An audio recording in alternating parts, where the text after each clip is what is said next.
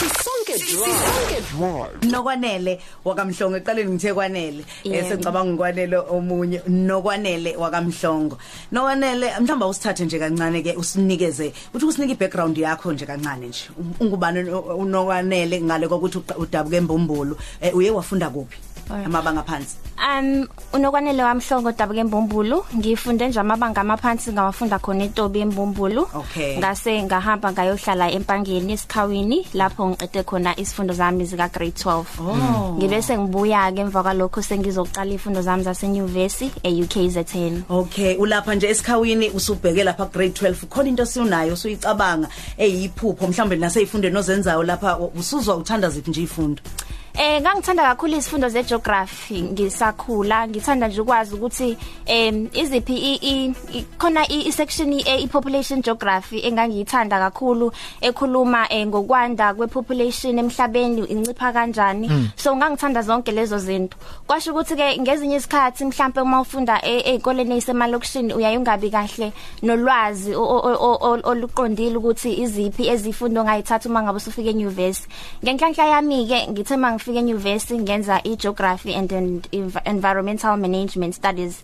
Eh ya- yaphinde lakhuphuka futhi lolu thando lokuthi ngiunderstand i-population studies ukuthi i-population ishintsha kanjani iziphi ezinye izinto ezinomthelelo ukuthi inciphe noma ikhule lapho khona ubona izinto ezifana no migration i-fertility kuzala kweingane ezintsha. Kanti nanokuthi iyancipha ngokuthi abantu badlule emhlabeni lapho usuke sesikhuluma khona ngoma death rates Mm.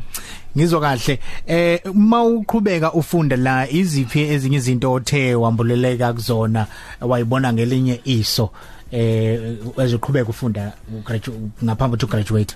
Em ezinye nje izinto engathi mangizibona ngibuye ngi- futhi ngithanda ukukhumbula kakhulu ngisafunda nje nase primary school nase high school ngiyakhumbula ukuthi nje abanye abangani bami nganginabo sabancane ngangingakaze ngizwe umuntu ekhuluma ngokuthi eh ubaba uzokwenza ukuthi ubaba uzongiphathela ukuthi so ngikhule nginakho kuyibuza ukuthi kanti bapho baba empilweni zeingane kepha ngingazi ukuthi lokhu ngingafunda kanjani ukuthi ngithola impendulo ukuthi kahle kahle kwenzakalani so ngithe uma ngabe sengikhulile eh ngifunda kwi UK Zeteni Population Studies ngabona ukuthi eh sikhona isifundo se family dynamics lapho sibuka khona ukuthi imndeni ishintsha kanjani yakheke kanjani nanokuthi imiphi imthelela e e e e contributor kulolo shintsho lolo lemndeni Mm. Wabe sukuthola ke umbono ukuthi ngeke kumele wenze i-thesis yakho ifocus kuwona ama family dynamics. yebo E- Eyakho ke mhlambe ibibizwa ngani yini ubuyibhekile? So mina bengibuka indima yabantu besilisa emndenini nasekunakekelweni kweingane. Yeah. Ekukubukeni kwami ke lokho besifuna obaba abasebancane abaphakathi kweminyaka e18 kuya ku24.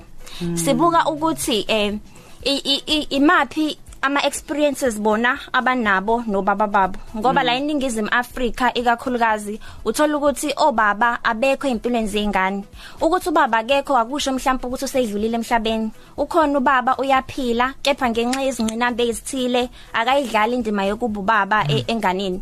So besibuka ukuthi uma ngabe umuntu wesilisa ekhule engenaye ubaba yena uma ngabe sewubaba uqobo lwakhe ibuphi ubudlelwane abanabo nengane yakhe kana nokuthi ukhulu ungenayo baba kwenza muphi umthelelo empilweni yakhe? Uyazi us- usakhuluma nje kanjalo em, ngi- ngi- ngibheka uthi ubheka kubantu abaneminyaka ibalelwa ku18 kuya ku25 okusho ukuthi lo baba naye useyibaba ose ose osa osa- osengaphansi kohlo labantu abasha. Yeah. njoba ke ku 52% em em, 0.2% eh, isibalo sabantu ikakhulukazi la eSouth Africa abangasebenzi. Kusho ukuthi nabo labo baba bangaphansi kulolohlo lelo bayabalwa lapho.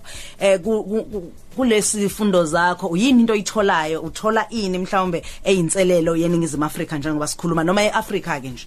Njengoba usho nje Mrose impela ukuthi uma ngabe ubuka izinga labantu abancane abangasebenza i-youth eh iku- i- i- 55.2% abantu abangasebenzi.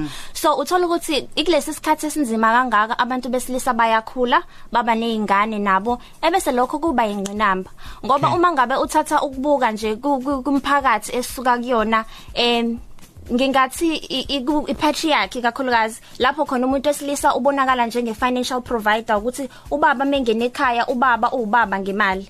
So uthola ukuthi lezo ingcinamba zokuthi akasebenzi nanokuthi siphila enhluphekweni kudala ukuthi obaba bagcine sebeqhela beyibona ukuthi akayena ubaba ophelele uma ngabe ngakwazi ukuthengela ingane into ethile. So iyo yonke iunemployment le uyithola ukuthi iyingcinamba yakhela ama factors adala ukuthi obaba bagcine bengasakwazi ukudlala indima empilweni yengane zabo. Hayi nokuyezwakala nkosazana. So ke sizwe futhi ngabe ukuthi iziphi ezinye izinto eh ayithe wayithola eh unokwanele emhlongo ngesikhathi enza ithesis yakhe ebheka kakhulukazi eh kwi role edlalwa obaba abancane nobaba nje in general eh emndenini. Nangendlela imndeni esimi ngakhona kulezi insuku kanti ke futhi ke uyaqhubeka nokufunda kwakhe kodwa izinto ayitholile ziningi kakhulu ezithinta kakhulukazi ukungabibikho kukababa emndenini wakhe eh noma ke emntwaneni wakhe kusukela nje mhlawumbe ekuzalweni noma engakazalwa kwakuzalwa kuze kuyofika ekuthenini ke umntwana eh, usezelwe. Siyafisa nje ukuthi ke izinto ezinjalo eh, engathi bangakwazi ukuthi eh, baziphenye bazicwaninge bazithole. Kuninga kade kubala ethi ubebebuka kakhulukazi ke eh, uhlangothi kulaba abaneminyaka ewu18 obaba kuya kwiminyaka engu24 kusho obaba abase abantu futhi ke abasha wabala nokunye nje mlaleli ukuthi eh nanesimo sokungasebenzi. Eh siyadala futhi ukuthi babaleke obaba eduza kwabantwana wabheka nezinye izinto nje ezenzakalayo ke empilweni. Kodwa ke mhlawumbe mzokoloko singake sigxile futhi naye ekutheni niziphi ezinye izinto aphinde wayithola kulolu cwaningo lwakhe? Eh ngiyabonga kakhulu Mroza. So okunye ke esiphinde sakuthola ocwaningweni eh uyasithina njengamaZulu ukuthi kunamasiko okumele ubaba awenze ngaphambi kokuthi eh abonakale as ubaba wengane. Mhlawumbe njengoku ucela inhlawulo ukhokhe ilobolo esikhatsini esiningi. Okuyisiko lethu esilihloniphayo kakhulu. Kepha ucwaningo libona ukuthi njengoba obaba basuke bebancane kanti futhi ke neunemployment iphezulu isikhathi esiningi uthola ukuthi ubaba akayiqhelisi ngoba ethanda ukuthi ayiqhelise enganeni yakhe. Kepha kune kunezinto ezenzakalayo. Uthola ukuthi mhlambe umndeni wakubo komama wentombazane awumvumeli ukuthi abone ingane ngoba akayikhokhile inhlawulo akakwenzile okutheni uthola ukuthi ke ilapha egcina egcina naye eseqhela njengobaba wengane ngoba engenayo imali. Obaba ke bakhulume kakhulu ukuthi eh bayafisa ukuthi abantu besilisa basebancane bafundiswe ukuthi ukuba ubaba kungaphezulu nje kokuthi uletha imali. Ukuba ubaba kubandakanya ukudlala nengane ukuyibona ingane sometimes ukuyiphelezela ngisho esikoleni. Babesho nje izinto ezincane njengokudlala nayo ibhola eh ukuyincelisa ngesinye isikhathi ibhodlela misancane uyiphathe. Eh uma ngabe sithinta ke lapho ke ucwaningo ucwaningo liyakhombisa impela ukuthi eh kunama benefits for umuntu wesilisa uma ngabe ezoba involved in the first 1000 days of ingane. Lapho ingane isuke isancane kakhulu isawusana. Mangingakhuluma nje ngeexperience esibe nayo senza ucwaningo eh abanye ababe khona ucaningeni besho ukuthi eh babe khona umntwana wabefika emhlabeni. Mm. and leyo leyo leyo experience leyo yashintsha indlela ababona ngayo abantu besifazane. Yashintsha indlela abona ngayo ingane incane. Kana nokuthi iyakukhulisa njengomuntu wesilisa ukwazi ukucabanga ukuthi mm. ukuba umuntu wesilisa akusho ukuthi usuzocindezelwa executive power kulabo abakhona kodwa kumele ukuthi ubisisekelo emndenini ubisisekelo enganeni yakho futhi na kanjalo mm. mm. so nje ezinye izinto futhi ezithanda ukuthi zibe inkinga kusondeleni kobaba nezingane zabo izinto ezifana nenhlawulo nelobolo ngoba esikhatsini samanje akulula ukuthi uthole imali ukwazi ukuthi ulobole akulula sometimes ukuthi uphinde ukwazi ukukhokha inhlawulo ukuthi uyibone ingane yakho eh abanye bebesho nje ukuthi omama beingane zabo uma ngabe ubudlelwane besabuhle bagcina beyintshontsha ingane mhlawumbe umuntu aphuma athi uyethekwini nengane kanti uyazi ukuthi uzokhombisa ubaba wayo wow em ngiyayizwa le ndaba and i reality esiphila kuyona kulezi insuku eh mawuyixoxa nje. Eh uma ubheka mhlambe inhlobo zobaba othe wayibona ezikhona njengamanje eh izingaki o iziphi nazipho ongakwazi ukuthi usixoxele ngazo? Em ngingathanda nje ziningi eh ngokwe ngokwama terms ziningi nje inhlobo zobaba.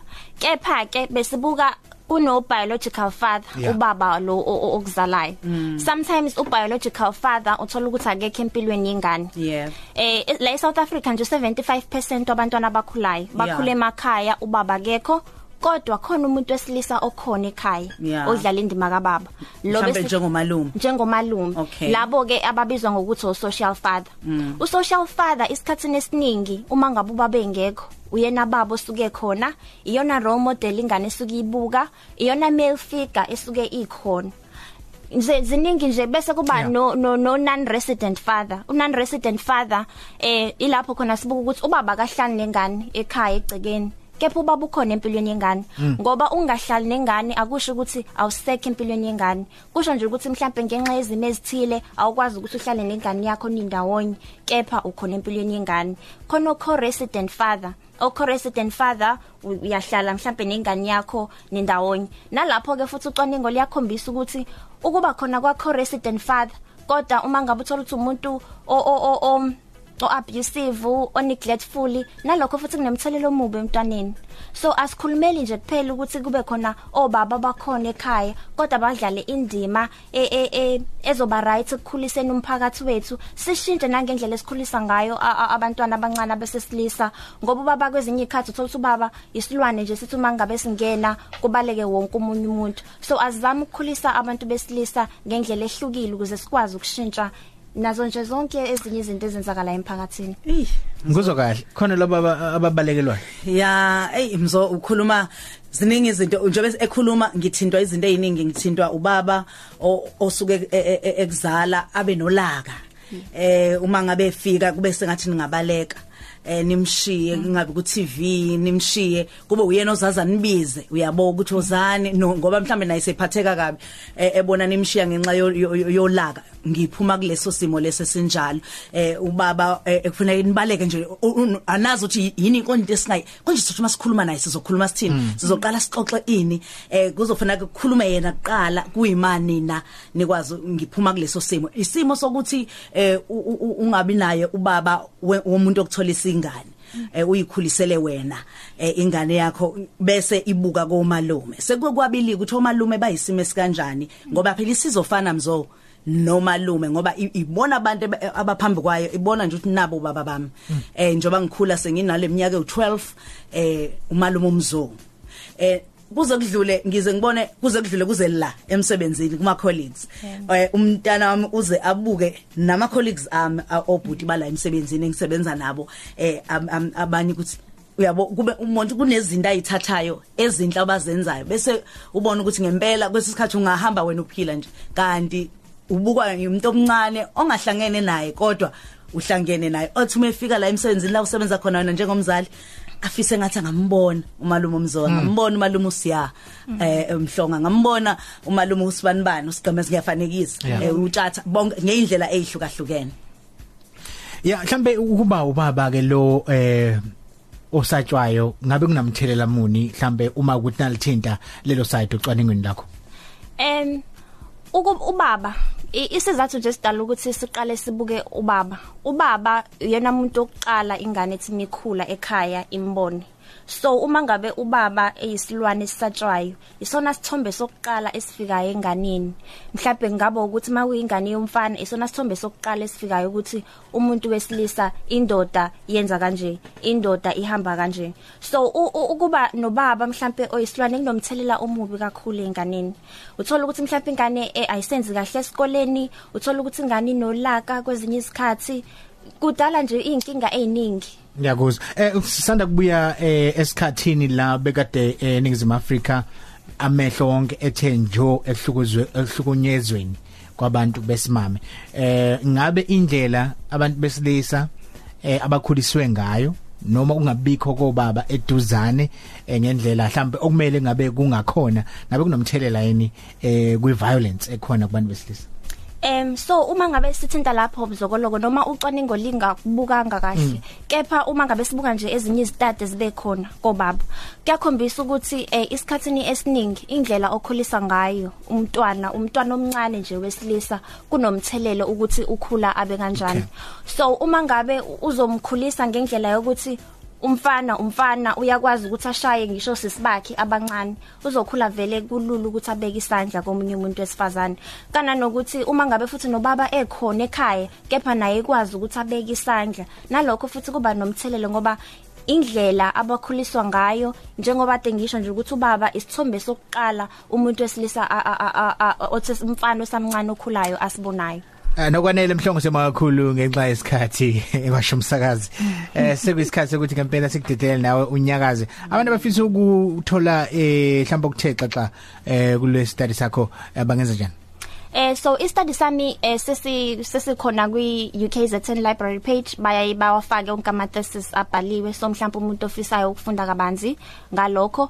Kepha futhi eh ngisebenza ekubhaleni iphepha ukuthi sikwazi ukuthi abantu bakwazi ukuthola ama findings so uma ngabe eh, leyo article leyo sipublishiwe abantu bangakwazi ukuthi bayi access bafunde kabanzi ngocwaningo. Wow siyabonga kakhulu. Usemncane kakhulu. Simfisela inhlanhla ngathi angaqhubeke aye phambili. Simbone eh, kwezinye indawo simbone ukukhuluma emazingeni omhlaba ko United Nations simbone kude kude eh ugraduateileke lapha eUKZN eh wathola imasters yakhe kwi population studies Nomdlaza nomzekelo. Nomashenge nogumede.